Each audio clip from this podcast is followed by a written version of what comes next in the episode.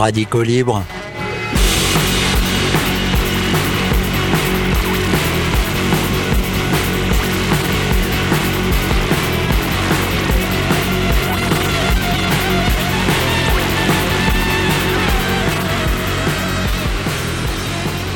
Bonjour à tous, vous êtes toujours sur le 107.3 de Radio Alpa pour une émission intitulée Radicaux Libre dont les derniers opus sont disponibles sur la page de l'émission Radicaux Libre qui est elle-même sur le site radioalpa.com. On aurait pu vous parler du nationalisme sportif en marche. Comme à chaque crise, nos soi-disant représentants ont besoin de souder la population autour d'un projet commun. Bon, bah alors les gouvernements actuels, ils en ont plusieurs sur le feu, hein, notamment la guerre aux pauvres comme ciment de leur électorat de droite, la chasse aux étrangers comme élément d'agrégation des racistes de tout milieu pourraient à un moment voter pour eux. Et ils peuvent aussi compter sur la préparation des Jeux Olympiques pour mettre tout le monde d'accord. Tout le monde, mais pas tout à fait, parce qu'il convient quand même de dire qu'il n'est pas facile de s'affirmer comme opposant à, à cette grand-messe du nationalisme sportif. Pensez donc, c'est en France, c'est la fête du sport la sport, la beauté du sport. Le sport dont George Orwell, l'auteur de 1984, aurait dit le sport, c'est la guerre, les fusils en moins. En effet, en France, autant de scènes compétitions devraient ravir tout le monde.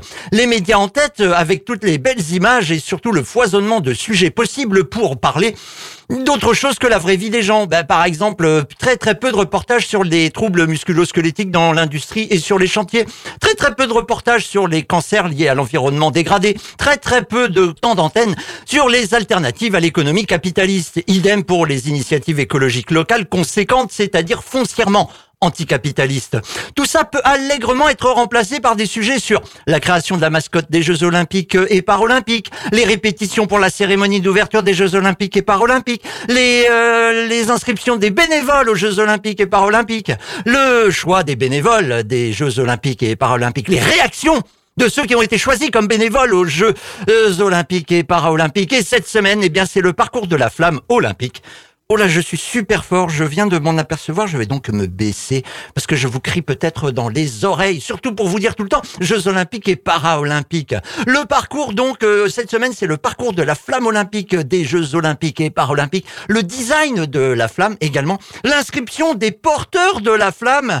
Bon, vous l'aurez compris, les Jeux olympiques et paralympiques sont à l'honneur toutes les semaines. Une actualité nous le rappelle. Une actualité qui peut être surtout voir n'importe quoi. L'important, c'est quand même que ça occupe le terrain. Le côté obscur de cette course aux médailles qui permet tous les quatre ans à des commentateurs sportifs déguisés en journalistes de glisser quelques saloperies sur le faciès d'athlètes étrangers, comme par exemple les gymnastes japonaises qui étaient comparées à des Pikachu en direct sur la télé d'État France 2 en 2016, mais aussi sur des Français de colonies d'outre-mer, euh, comme euh, euh, un journaliste commentateur sportif nous le rappelle toujours sur la euh, télé d'État en 2012, eh bien, il nous rappelle que euh, ces Français des colonies d'outre-mer ont une certaine lenteur, oui, la lenteur des Antillais. C'était à propos d'un cycliste médaillé d'or. À mon avis, il n'a pas été très très lent hein, pour être médaillé d'or. En vélo, faut être un petit peu, comment dire, euh, réactif. Mais les Jeux Olympiques, c'est aussi à chaque fois l'occasion de gentrifier une ville. Donc il n'y a pas que le racisme dans les Jeux Olympiques, il y a aussi la destruction ou la réhabilitation des habitats où vivent des populations plutôt pauvres, afin d'en faire ben, le village de ceci ou l'arène de cela. Et les prolos, eh ben, plus loin. Allez, plus loin, poussez-vous, poussez-vous les prolos. Oui, ça s'est passé un petit peu partout pour les JO de 2024. Les aménagements s'inscrivent dans la marche forcée vers le Grand Paris, car cette agglomération hypertrophiée qui est Paris doit encore s'étendre. Aussi, de nouvelles lignes de métro, des trains de banlieue, des nouvelles autoroutes sont en cours, le tout sur des terres agricoles. Et les terres agricoles autour des euh, euh, voies de communication vont être grignotées, elles, par les différents aménagements. On va mettre quoi? Bah, On va mettre de la maison, on va mettre euh, du hangar, on va mettre plein de trucs super intéressants mais qui permettent pas de bouffer. On parlait des pauvres et parmi eux, bah, les SDF. Ah oui, idem pour les SDF. Faut vider les rues. Hein. Ah ouais, ce serait bien. Bah, les pauvres aussi, hein, les hôtels sociaux. Ce serait bien de laisser la place aux touristes etc., etc. Ah, on est loin. À partir du moment où il y a les Jeux Olympiques, il n'y a plus que ça. Donc les rues, bah, elles doivent être propres. Propres, pas de pauvres. Pauvres, ah, pas propres les pauvres. Elles doivent être aérées donc pas trop de gens. Elle doit être neuve aussi, aérée, euh, je crois pas si bien dire, puisque j'ai appris que euh, dans la ville de Saint-Denis, euh, comme il n'y a pas beaucoup, beaucoup de place sur les trottoirs et compagnie pour accueillir tous les gens qui viendraient aux compétitions, il est demandé notamment aux populations dionysiennes, enfin de Saint-Denis, de peut-être télétravailler, voire même de pas trop sortir le soir. Oui, il y aurait une campagne de SMS sur le sujet.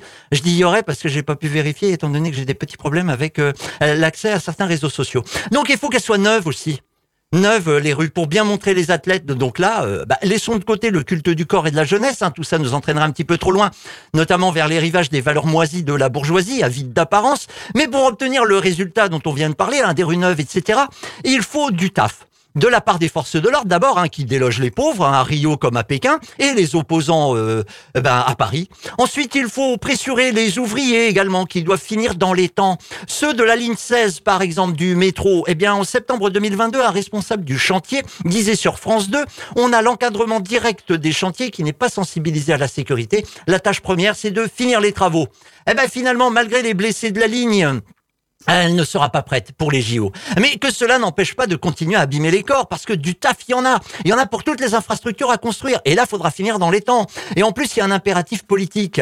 Alors, alors, ben, sur le village olympique, on trouve des ouvriers sans papier, corvéables à merci, qui turbinent longtemps pour pas cher. Dans la tour Playel, par exemple, une tour de bureau transformée en hôtel pour accueillir les rupins qui viendront voir les athlètes. Eh bien, il y a des Africains du Nord et du reste de l'Afrique, d'ailleurs, qui se bousillent la santé, car il faut bien manger et envoyer de l'argent à la famille.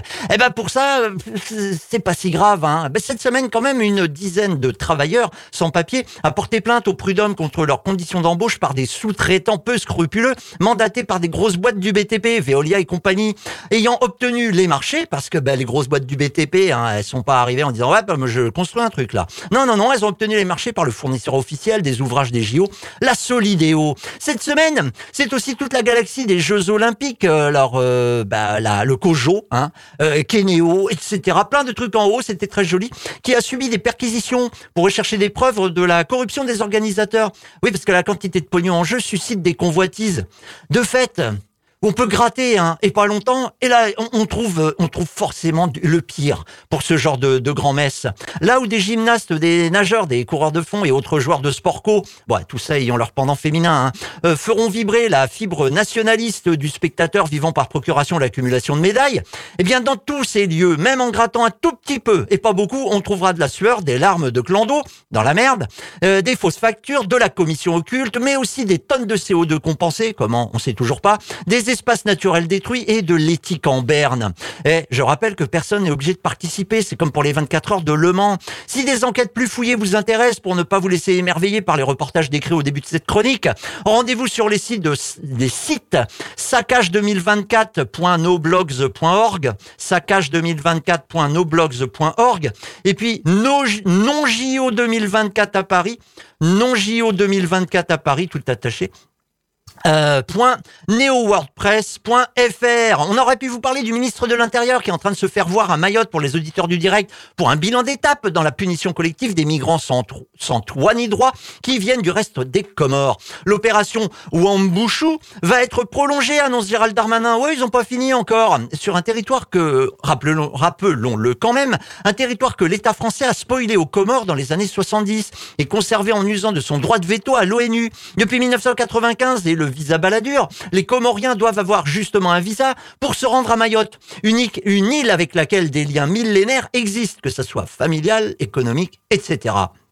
Si l'histoire vous intéresse, plutôt que la propagande républicaine darmanienne, renseignez-vous sur les résolutions de l'ONU confirmant l'occupation illégale de la France à Mayotte au titre du droit international. Ah bah oui, tout a été signé par la France, hein, de là à respecter. Non, c'est pour ça que j'ai du mal avec ces gens-là quand ils nous parlent d'état de droit. Ah oui, l'état de droit. Ils en font des trucs au nom de l'état de droit. Mais par contre, ça s'applique pas à l'état, le fait de respecter le droit. Bon, bah, à ce moment-là, faut pas le demander aux autres. Pourquoi une, une société de contrat où on contracte, où on met des textes, euh, et puis finalement, euh, on les respecte même pas? Ah, je me demande si la parole donnée, c'était pas mieux. Mais à ce moment-là, faut avoir confiance en l'autre. Comment avoir confiance en Gérald Darmanin? Ouais, non, là c'est compliqué. Notamment résolution, les résolutions de l'Assemblée générale de l'ONU, une celle du 21 octobre 1976, qui est la première d'une série d'une quinzaine qui réaffirme l'unité des Comores, qui inclut donc l'île de Mayotte que la France a spoilé euh, à ce territoire. Et après, il faudrait mettre en œuvre un certain nombre de lois dites républicaines pour faire chier ceux qui finalement sont chez eux. On aurait pu vous parler du Conseil d'orientation des retraites.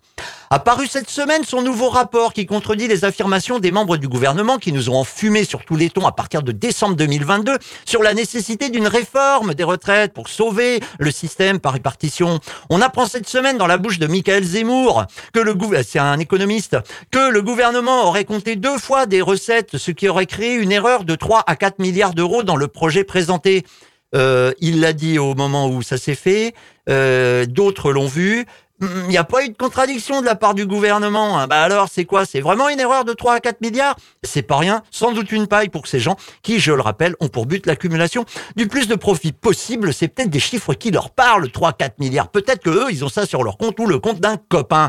Donc, si les calculs sont exacts, tout à coup, l'équilibre n'est plus d'actualité. On peut malheureusement se dire que le fait est possible vu la teneur des bidonnages de ce gouvernement quand il s'agit de vendre une idée. Souvenez-vous du coût des 1200 euros pour tous à la retraite? Nos soi-disant représentants l'ont affirmé dans tous les médias. C'était complètement faux. Souvenez-vous d'une autre réforme, celle de l'assurance chômage et de sa prétendue lutte contre les inégalités hommes-femmes grâce à la réforme, alors que les inégalités s'aggravent avec cette énième modification du calcul des indemnités chômage, puisqu'elle complique la vie de ceux qui ont des contrats courts et des périodes d'alternance chômage-emploi notamment, comme par exemple une femme qui a un enfant. Ah bah ouais, menteurs comme des arracheurs de dents, nos soi-disant représentants au pouvoir ont expliqué la nécessité de l'allongement de l'âge de départ à la retraite, 64 ans, et l'allongement de la durée de cotisation à 43 ans, en s'appuyant sur des chiffres qu'ils ne savent pas manipuler hein, aussi, mais euh, sur euh, également sur des prévisions du corps, le Conseil d'orientation des retraites, dont nous avons eu un rapport cette semaine. Mais voilà que ce dernier ne leur donne plus raison dans le dernier rapport. Alors haro sur le beau décor. Le ministre de l'exploitation des ressources humaines, appelé plus bourgeoisement ministre du Travail, Olivier Dussopt, reproche au corps de lui avoir menti. Bruno Le Maire s'énerve du fait que, je cite, les prévisions changent tous les six mois. On pourra lui rappeler à toutes fins utiles qu'en février 2022, c'est-à-dire il y a plus d'un an, il espérait la fin de l'inflation pour la, la fin de l'année 2022. Ah oui, et on est au milieu de 2023. Eh ben loupé, Bruno Le Maire semble découvrir tout à coup que l'économie dont il est le ministre, c'est-à-dire l'économie capitaliste basée sur les valeurs libérales, n'est pas une science exacte. Non, non. Mais pas une science du tout d'ailleurs. Mais bien un ensemble de scénarios au doigt mouillé qui changent de conclusion suivant les indicateurs que l'on veut bien prendre en compte.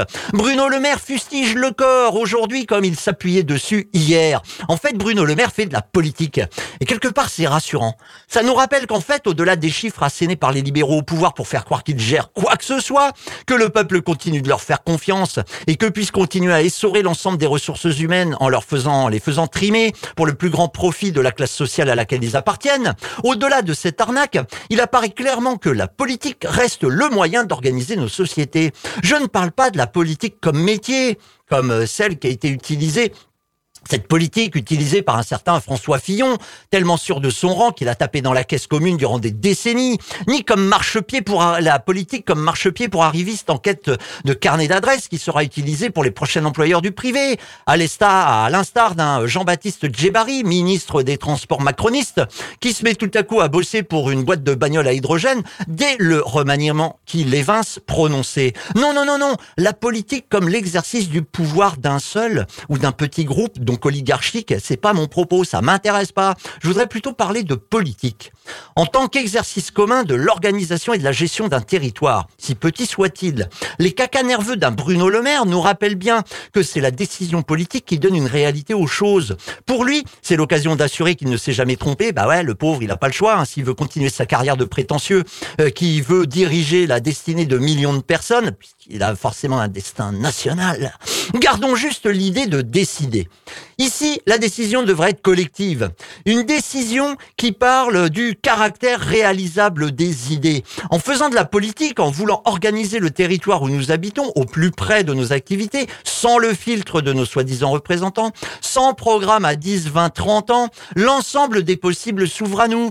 Par exemple, se réapproprier le sens de nos activités Décider collectivement de ce qu'on va produire, se réapproprier un destin commun avec nos voisins plus ou moins éloignés, que l'on ne connaît pas, on habite là pourquoi? Bah Parce que c'était pas cher et puis c'est la seule baraque ou le seul appart qu'on a trouvé. Se réapproprier notre temps de vie en somme.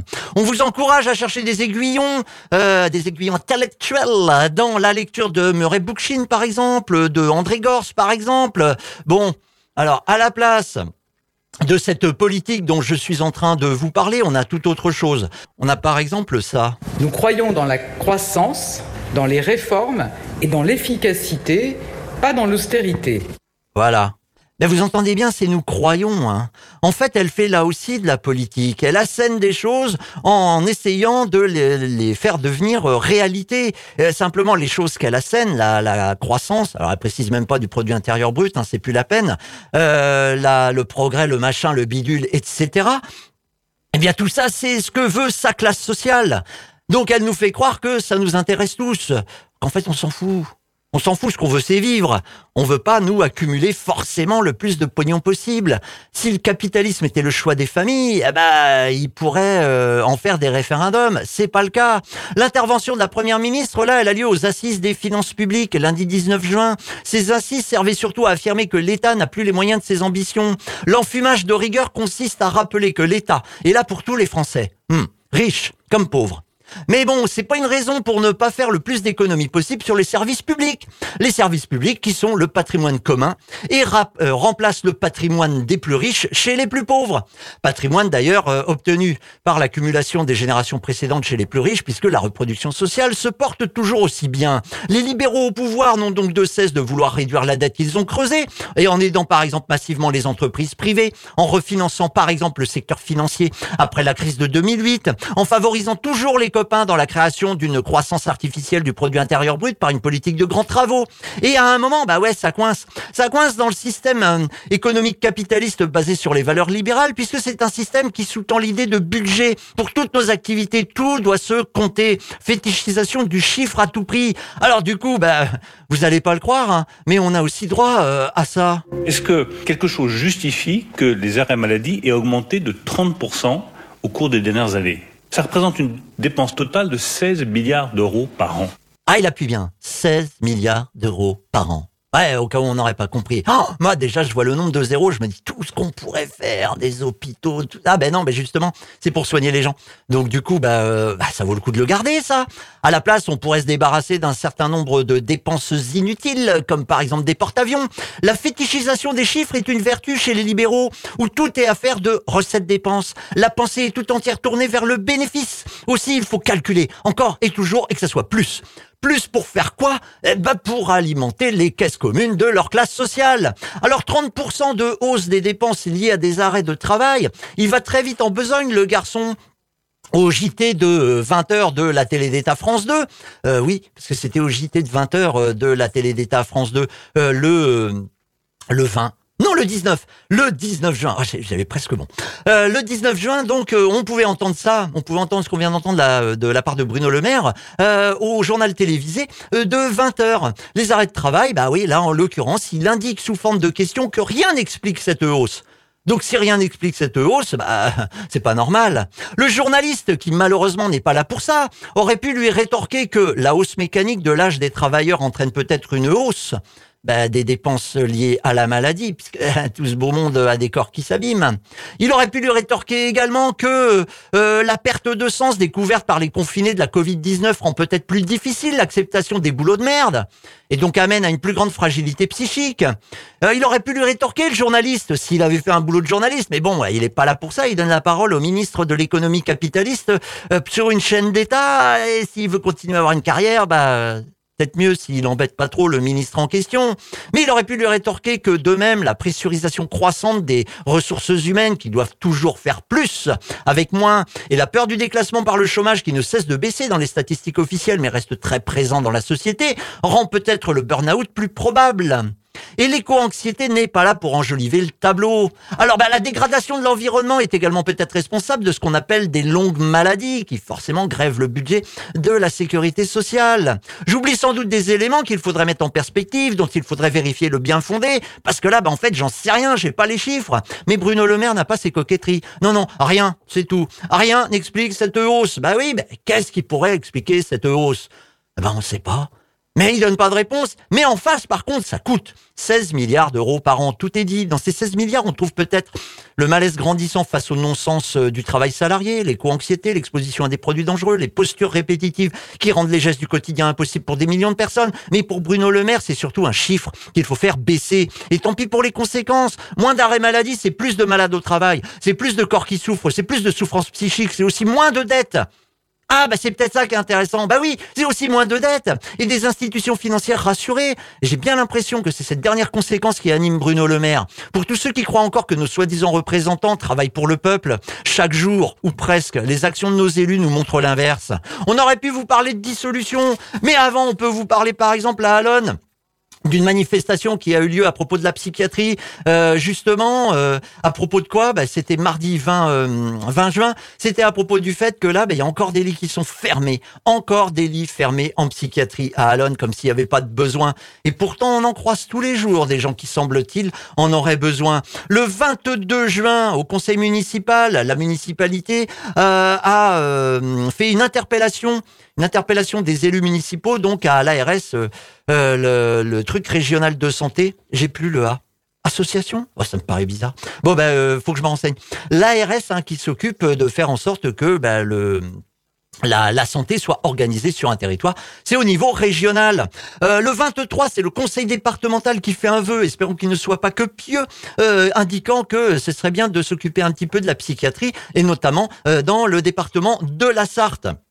On aurait pu vous parler aussi d'une grève qui a eu lieu cette semaine à NTN pour euh, des revalorisations salariales. Ces routes de spé, eh, les gens payent de plus en plus et puis bah, le salaire, lui, il n'augmente pas. Alors bah, les gens commencent à flipper et les gens en question, ah, s'ils s'apercevaient qu'ils pouvaient faire de la politique, ça serait carrément mieux. Et on va justement vous parler donc de dissolution. Le mercredi 21 juin, un certain Gérald Darmanin annonce en Conseil des ministres la dissolution des soulèvements de la Terre dont on vous parle depuis bah, 2021. Euh, euh, un rassemblement a eu lieu le 21 juin 2023. Euh, Une centaine de personnes au Mans, des milliers dans toute la France, devant les préfectures et sous-préfectures. Mais qu'est-ce qu'ils voulaient? Eh bien, laissons la LDH nous en dire un peu plus. Le gouvernement a confirmé ce matin la dissolution administrative des soulèvements de la Terre par décret en Conseil des ministres. Cette décision intervient dans un climat particulièrement hostile à ce mouvement écologiste, appelant sans embâge à le réduire au silence ainsi que ses soutiens. Comme le montraient déjà nos précédentes déclarations gouvernementales, réunir les critères juridiques d'une dissolution administrative passe au second plan derrière l'instrumentalisation politique, visant entre autres à justifier a posteriori les excès de violence de la répression de la manifestation du 25 mars à Sainte-Solide. La procédure de dissolution administrative se prête de plus en plus à de telles confusions, surtout depuis l'élargissement des critères issus de la loi séparatisme et en passe de devenir un acte banalisé de l'exécutif face à une contestation politique.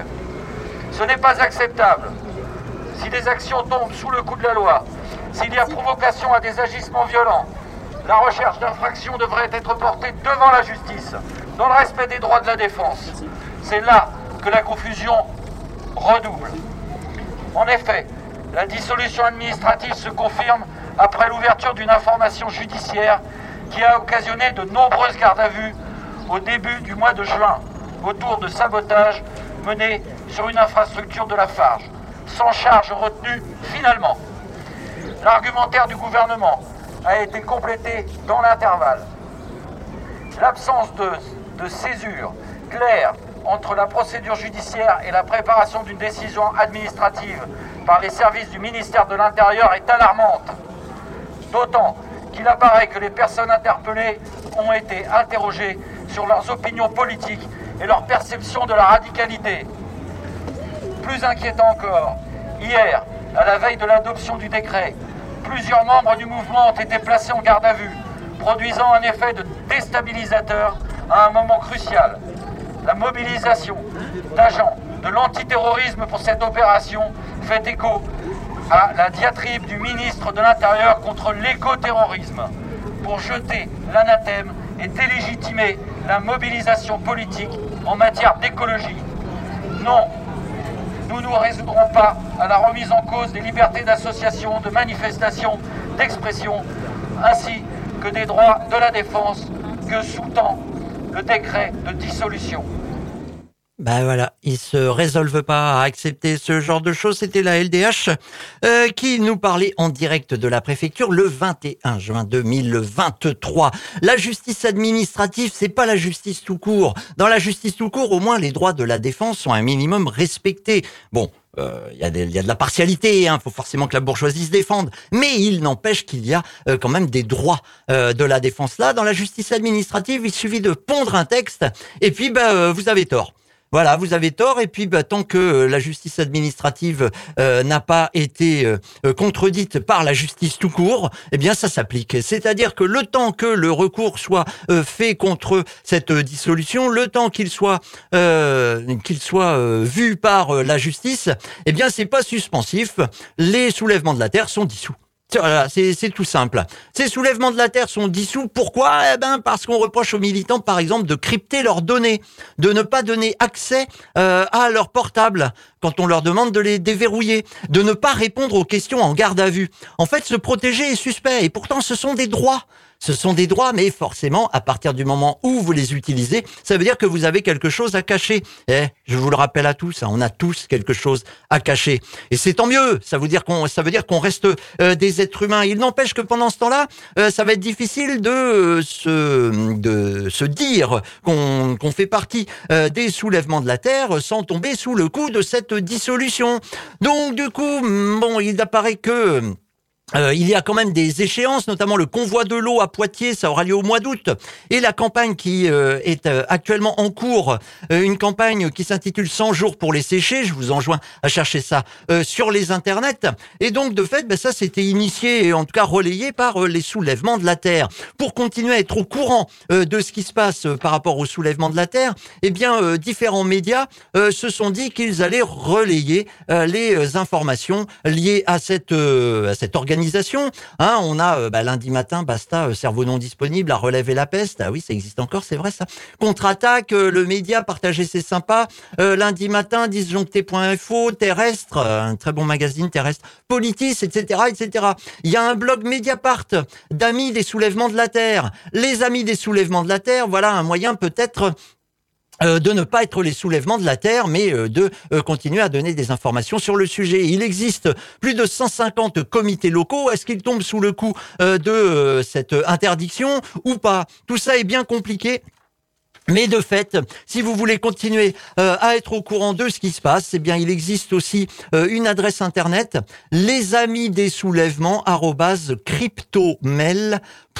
ch les amis des soulèvements ch et donc le blog Mediapart d'amis des soulèvements de la terre. Un canal Telegram interorga euh, qui alors l'adresse est t.me slash infoline euh, underscore hein, le tiré du 8 25 mars t.me slash infoline tiré du 8 25 mars tout ça tout attaché, euh, bien sûr. Voilà pour les soulèvements de la terre. Bon, qu'est-ce que ça dit euh, de ceux qui sont au pouvoir? Ben, Ça dit que euh, ils en ont absolument rien à faire de l'idée euh, de se débarrasser du capitalisme pour à un moment euh, arrêter de détruire la planète. Non, ce dont ils ont à faire, c'est de continuer le business jusqu'à ce que mort s'en suive, mais mort pour les plus pauvres, parce que bah, les plus riches, ils ont l'espoir de pouvoir s'en tirer tout le temps. On aurait pu vous parler de la lutte contre la réforme des retraites qui continue. 100 jours de sbeul.fr, il se passe toujours des choses. On aurait pu vous parler également de l'agenda.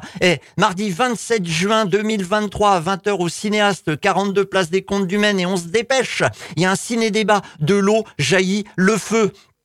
C'est sur le marais Poitevin, sur euh, euh, ceux qui ont participé justement à la lutte contre les méga-bassines et qui continuent à participer. Donc 20 euh, les cinéastes, de l'eau jaillit le feu, un documentaire et une discussion. Ça sera le mardi 27 juin. On peut pas tout vous dire, mais on pourrait vous en dire plus parce qu'il se passe des choses. N'oubliez pas d'aller voir sur Sarthe sarthe.demosphère.net, sarthe.demosphère.net et un agenda militant et compagnie. Et nous, bah là, on va s'en aller parce que incessamment sous peu, euh, le flash info va se terminer. Je vous dis tout simplement, allez, au revoir.